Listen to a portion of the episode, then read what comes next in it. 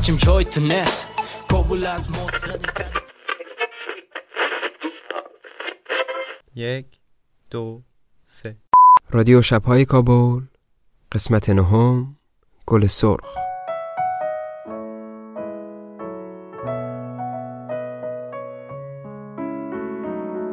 سر اومد زمستون شکفته بهارون.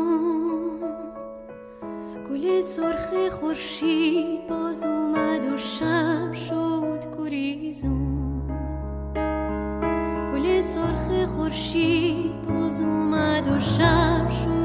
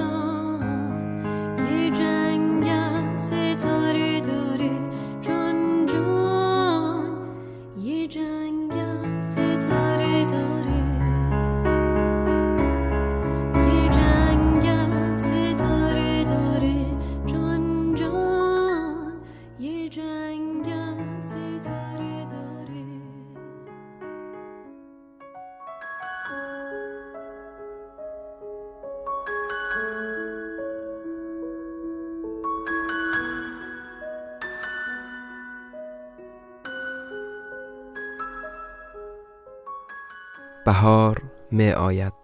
شهر چراغان است و ما چند سباهی میزبان مهمانانی آمده از دیگر شهرها هستیم. صحن مسجد پر می شود از نفوس به وجد آمده از بلند شدن درفش کاویانی در امتداد گنبد کبود. اینجا مزار شریف است و من باید میزبان شریفی باشم. بلند شده می روم به سمت دشت های اطراف شهر. دشت های سرخی که ای جشن نامش را از همان جا گرفته. میله گل سرخ. چشمان خود به مساف جنگی نابرابر با سرخی منظره راهی می‌کنم. رنگ سرخ بر قامت ای شهر خوب می نشیند دشت هایی پر از خاطرات. نگاه که می کنی هیاهویی به پا می شود دلت یخ یخ می شود از ای دشت دریای خونوار.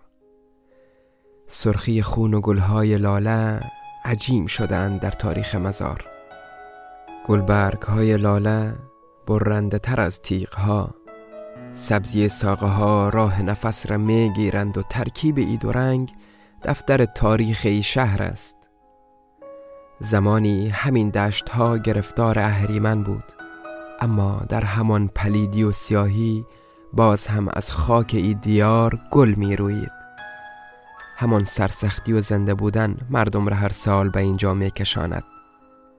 حالا کوچه پس کوچه های ای شهر لحظه های خوب را به رخ می کشند.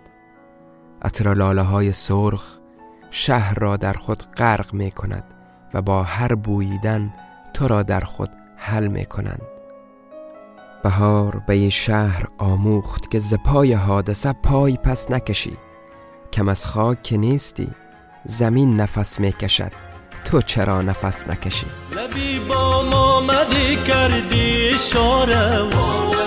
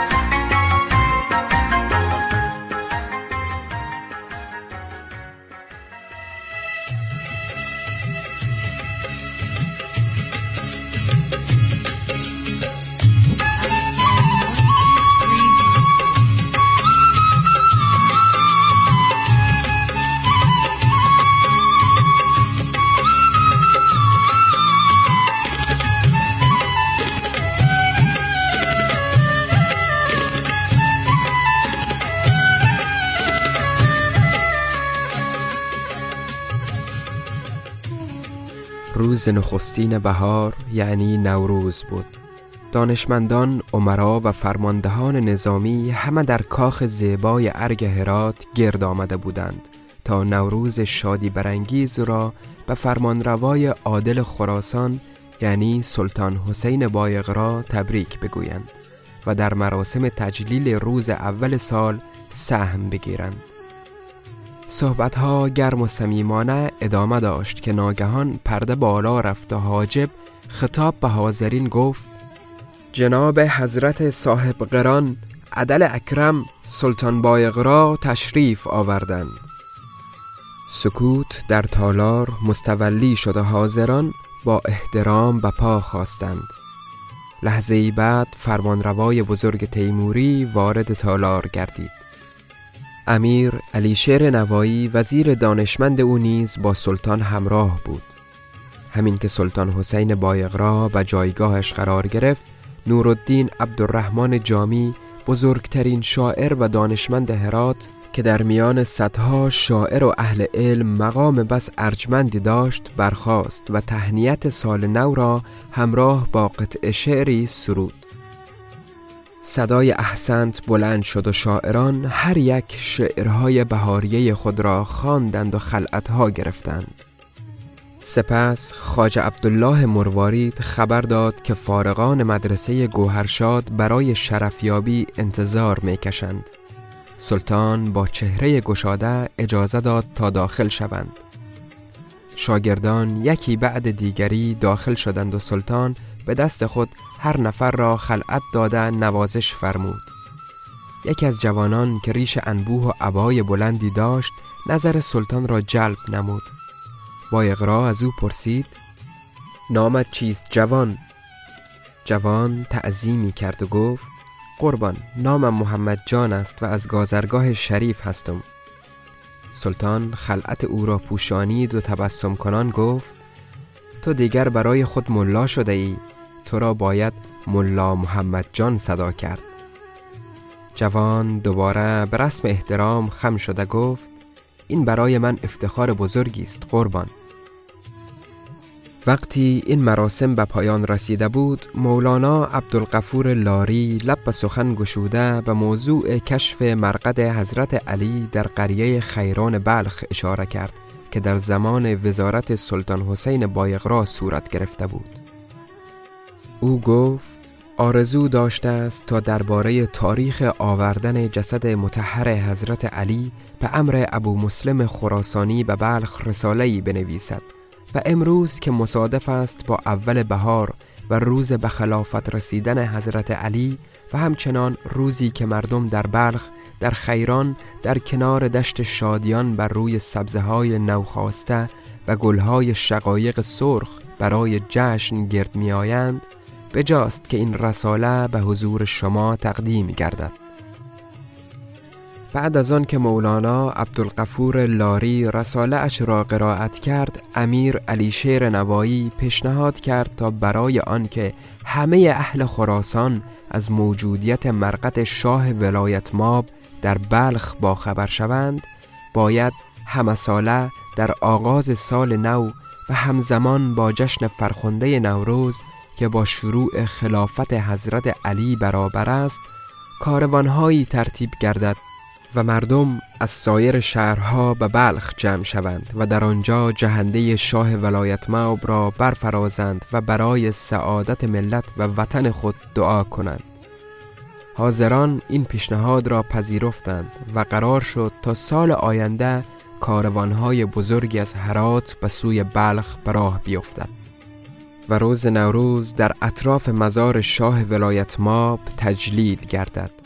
سپس نام خیران را به مزار شریف تبدیل ساختند. سلطان به مولانا بنایی شاعر و مهندس بزرگ هرات دستور داد تا برای آبادانی مرقد حضرت علی به مزار شریف برود و تا دو سال آینده کار اعمار آن را به اتمام برساند. Thank you.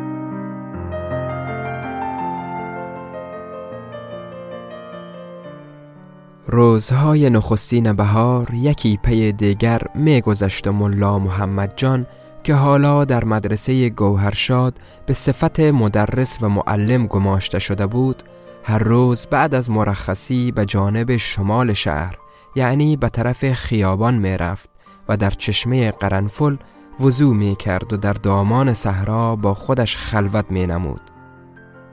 یک روز خوشگوار ماه حمل بعد از آن که او از مدرسه برآمده بود و به جانب چشمه قرنفل روان بود همین که از روستای سرحدیره گذشت دید زنان و دختران دسته دسته از دامنه خیابان به سوی روستایشان برمیگردند. خواست پیش نرود ولی نمی‌دانست چرا دلش می‌خواهد به طرف چشمه برود. با قدمهای تند به طرف چشمه روان شد. نزدیک چشمه در نسیم فرح بخش عصرگاهی ناگهان دستمال سفیدی پرواز کنان به سوی او آمد و برویش نشست. وقتی او دستمال را در دست گرفت بوی عطر زنی را احساس کرد. این خوشبویی لذتی را مثل یک چیز سکر آور در رکهایش دوانید. لحظه درنگ کرد. در همین اسنا صدای لطیف دختری را شنید. ای وای خاک بر سرم چادرم را شمال برد. به دنبال این صدا دختری را دید که متوحشانه به سوی او می دود. همین که دختر نزدیک او رسید و در برابرش استاد ناگهان شوری در درون ملا محمد جان برخاست. او برای نخستین بار در عمرش دختر جوان زیبا و سیاه چشمی را که بدون چادر در مقابلش ایستاده بود نگاه می کرد. نگاه هر دو به هم گره خورد. ملا محمد جان داغ شده خون بر رویش دوید. دختر از وار خطایی می‌خواست حرفی بزند ولی نگاه گرم و محبت آمیز ای جوان ناشناس که او را نیز داغ گردانیده بود کلمه ها را در دهانش فرو برد. آخر او هم جوان بود و برای بار اول با یک جوان رعنا و شاخ شمشاد و بیگانه روبرو گردیده بود. انگار هوای لذت بخش بهاری همه چیز را برای جرق زدن یک عشق پرشکوه آماده ساخته بود. دفعتا آواز زنی دخترک را به خود آورد و او متوحشانه و وارخطا چودرش را گرفته دوباره به سوی چشمه گریخت. ملا محمد جان همچنان منگ و گیج بر جایش میخکوب باقی ماند. وقتی به خود آمد که دخترک رفته بود او به اختیار همانجا نشست و به اندیشه فرو رفت. نمی‌دانست چه مدتی در اندیشه فرو رفته است که صدای خنده شاد دختران او را به خود آورد. احساس کرد آن دختر زیبای ناشناس نیز در میان دخترکان است و این خنده از اوست. مشکل بود اما تا آن دختر را در لابلای چادر از دیگران تفکیک کند. و دختران چادری پشت که به سوی جنوب در حرکت بودند نگاهی انداخت. ناگهان متوجه شد که همان دخترک برگشته و به او نگاه می کند. دل شیدا و جوان ملا محمد جان به تپش افتاد. خواست آن دختر را که چادری سرمه رنگ به تن داشت تعقیب کند. اما از رسوایی ترسید زیرا او یک مرد تحصیل کرده و ملا بود و این کار برای او ننگ شمارده می شد همچنان ممکن بود این عمل او رسوایی بزرگی را به بار بیاورد. بناهن او در همانجا باقی ماند و آهی کشید و رفتن دختران را از دور تماشا کرد. او آن شب تا صبح نتوانست بخوابد. دل او در گروه عشقی تند قرار گرفته بود. عشقی که در یک نگاه گره خورده تجلی کرده بود. او همه شب تا بامداد با خدایش راز و نیاز کرده از او خواست تا این عشق را زنده نگه دارد. دیگر رفتن به چشمه کار همیشگی ملا محمد جان شده بود. همین که از مدرسه فارغ می شد شتاب زده به چشمه می شتافت تا شاید نشانی از آن دختر ناشناس زیبا بیابد. بالاخره سرنوشت بار دیگر آنها را در کنار هم قرار داد و آن روزی بود که ملا محمد جان به جانب چشمه روان بود که ناگهان چشمش به دو دختر چادری پوش افتاد. از خدا خواست تا آن زیباروی در میان آن دو باشد. همین که دخترها نزدیک او رسیدند یکی از آنها که چادری سرمه‌ای داشت ایستاد و آهسته سلام کرد. صدای لطیف و گرم دختر ملا محمد جان را چنان تکان داد که نزدیک بود به زمین بخورد.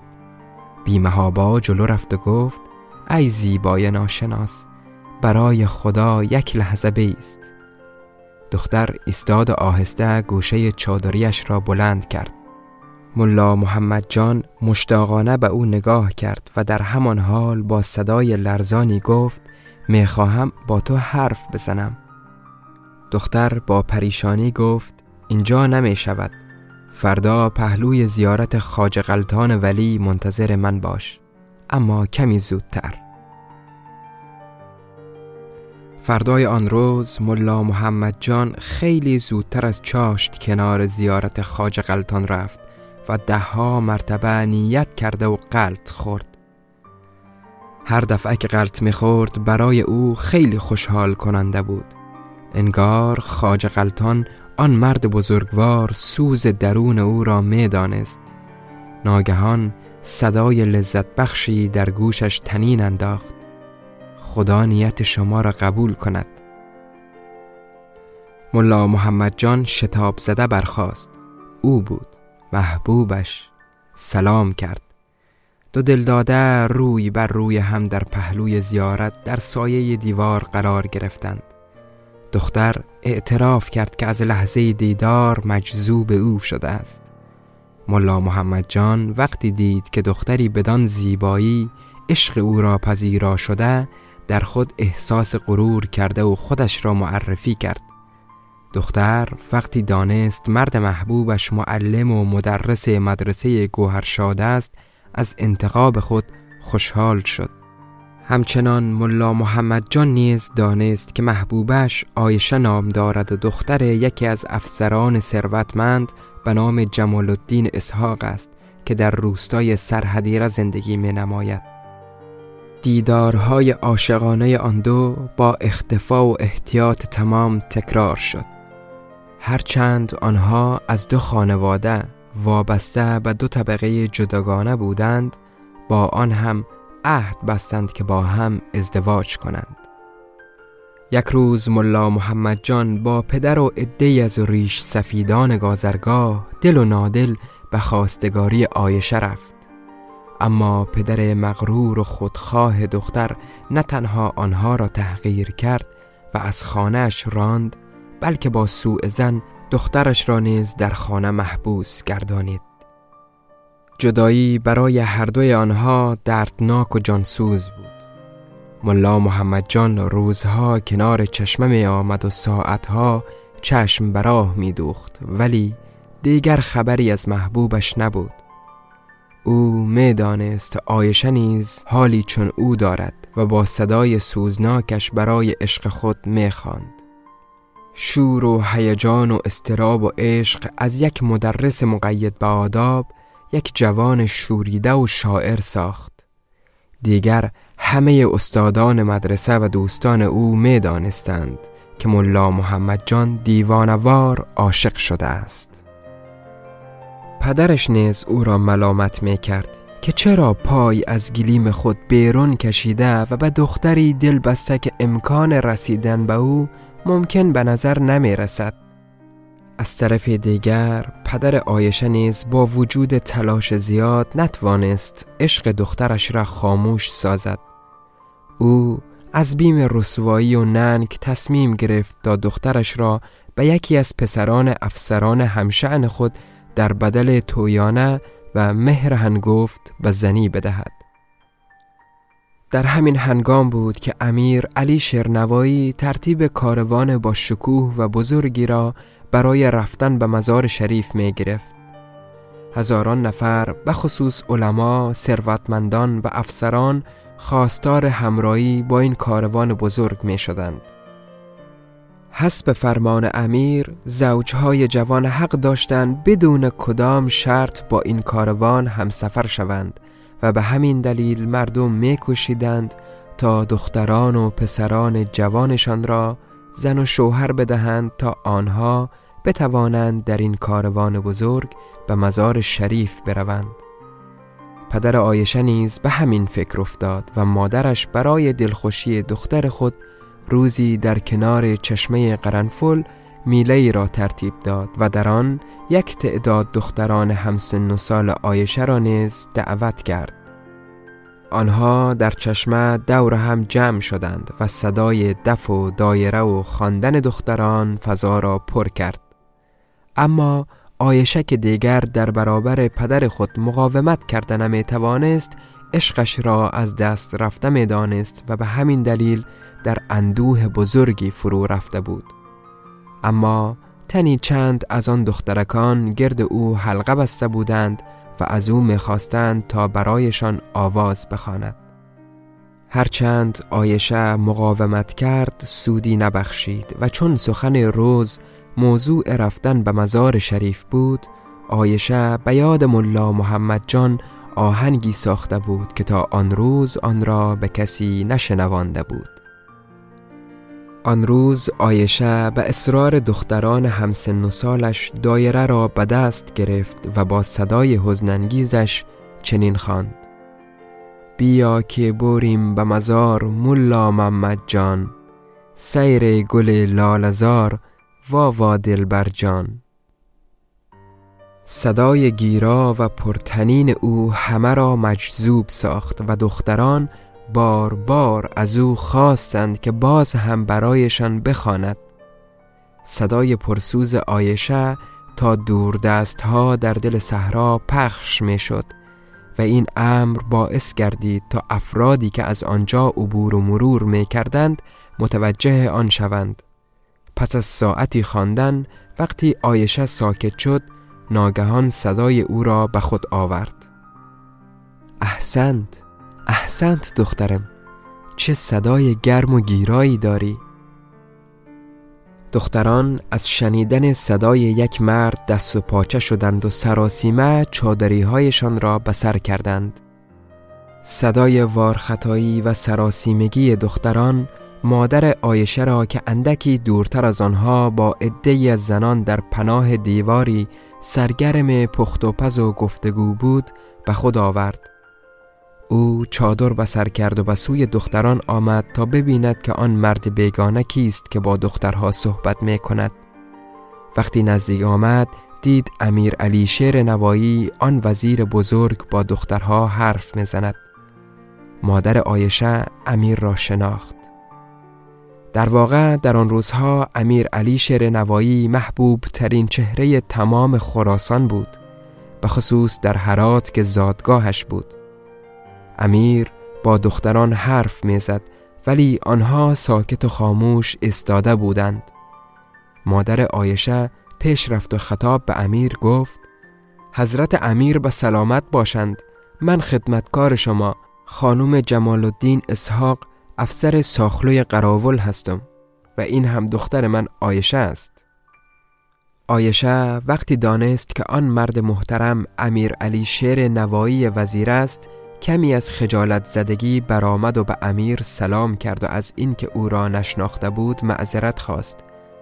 اما امیر که آواز او را شنیده بود و از آهنگ بیا که بریم به مزار خوشش آمده بود از دختر پرسید ما امروز در خیابان قدم می‌زدیم که صدای تو ما را به اینجا کشاند.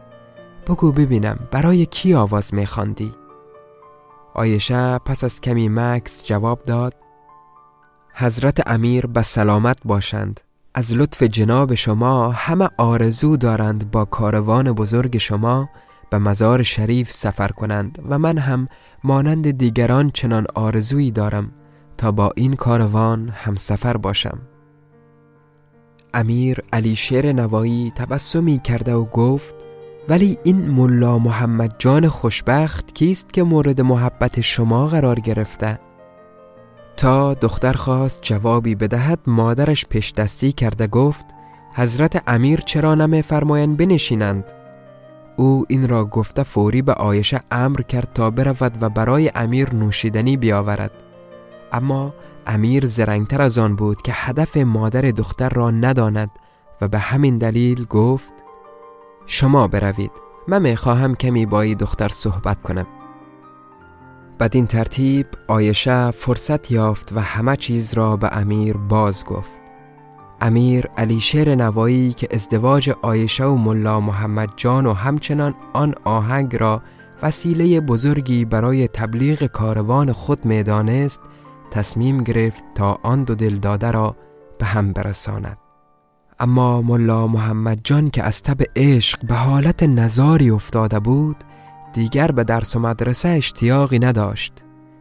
او دیگر به چشمه قرنفل هم نمی رفت چون وقتی آنجا را خالی از محبوبش می یافت دلش به درد می آمد او دیگر با تمام نیرو تلاش می کرد تا خود را از قید عشق ناکامش که دیگر مصیبتی برایش شده بود نجات دهد.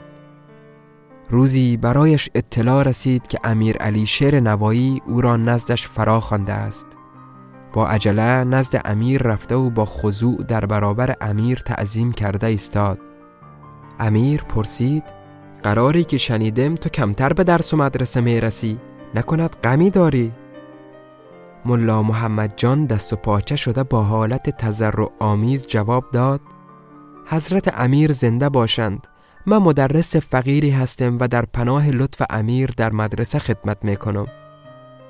امیر گفت نه ملا محمد جان من از همه چیز خبر دارم از من پنهان نکن دل ملا محمد جان به تپش افتاد و ساکت ماند امیر که وضع را چنان دید با محبت پرسید چرا ساکتی؟ بگو ببینم از حال آیشه چه خبر داری؟ با شنیدن نام آیشه خون بر روی ملا محمد جان دوید و به اختیار سر برداشت و نگاه در نگاه امیر دوخت اما امیر نگذاشت بیش از این ملا محمد جان را در استراب نگه دارد و همه چیز را در چند جمله به او گفته و وعده داد که عشق او به زودی سمر خواهد داد. ملا محمد جان که چنین مژده را حتی به خواب هم نمی‌دید بیمهابا پیش رفت و دستان امیر را بوسید. برای او حمایت چنین یک مرد محترم و بزرگوار خیلی با ارزش بود. در آن زمان بود که او به عشق، نیروی عشق و بالاخره به معجزه عشق ایمان پیدا کرد. او آن روز با شوق زیاد شاد و خندان خانه رفت و همه چیز را به پدر پیرش قصه کرد. پدرش نیز آنقدر به شوق آمد که دو رکت نماز شکرانه به جای آورد. امیر علی شیر نوایی خود به خواستگاری آیشه رفت و پدر نام برده نیز وقتی مقدم امیر را در خانه خود احساس کرد نه تنها حاضر شد که دخترش را به ازدواج ملا محمد جان درآورد بلکه خواهش کرد تا همه مصارف و جهیزیه را نیز خود فراهم کند. اما امیر علی شیر نوایی نپذیرفت. در اواخر زمستان وقتی کاروان چندین هزار نفری به سوی بلخ در حال حرکت بود ضمن مراسم با شکوهی ملا محمد جان و آیشه دست در دست هم گذاشته و پیوند زناشویی بستند. همین که مراسم نکاح به پایان رسید امیر علی شیر نوایی آهنگ ملا محمد جان را که قبلا از آیشه گرفته بود به مطربان خوش الهان داد که با نوای دف و نی آن را سرودند. بیا که بریم به مزار ملا محمد جان. سیر گل لالزار وا وا بر جان. سرایندگان دو بیتی های دیگری نیز به این آهنگ افزودند. ملا محمد جان و آیشه به عنوان دو همسر جوان با کاروان مزار همسفر شدند و روز اول بهار نوروز در بالا کردن جهنده شاه ولایت ماب شرکت جستند. آنها همراه با هزاران مرد و زن پیر و جوان دست به دعا شدند و برای خوشبختی همه عاشقان و دلدادگان دعا کردند. بدینسان ملا محمد جان آیشه سالهای سال در کنار هم زیستند و آهنگ ملا محمد جان در دل قرنها به عنوان یک آهنگ فولکلور هرات و این خبته همچنان تنین انداز است.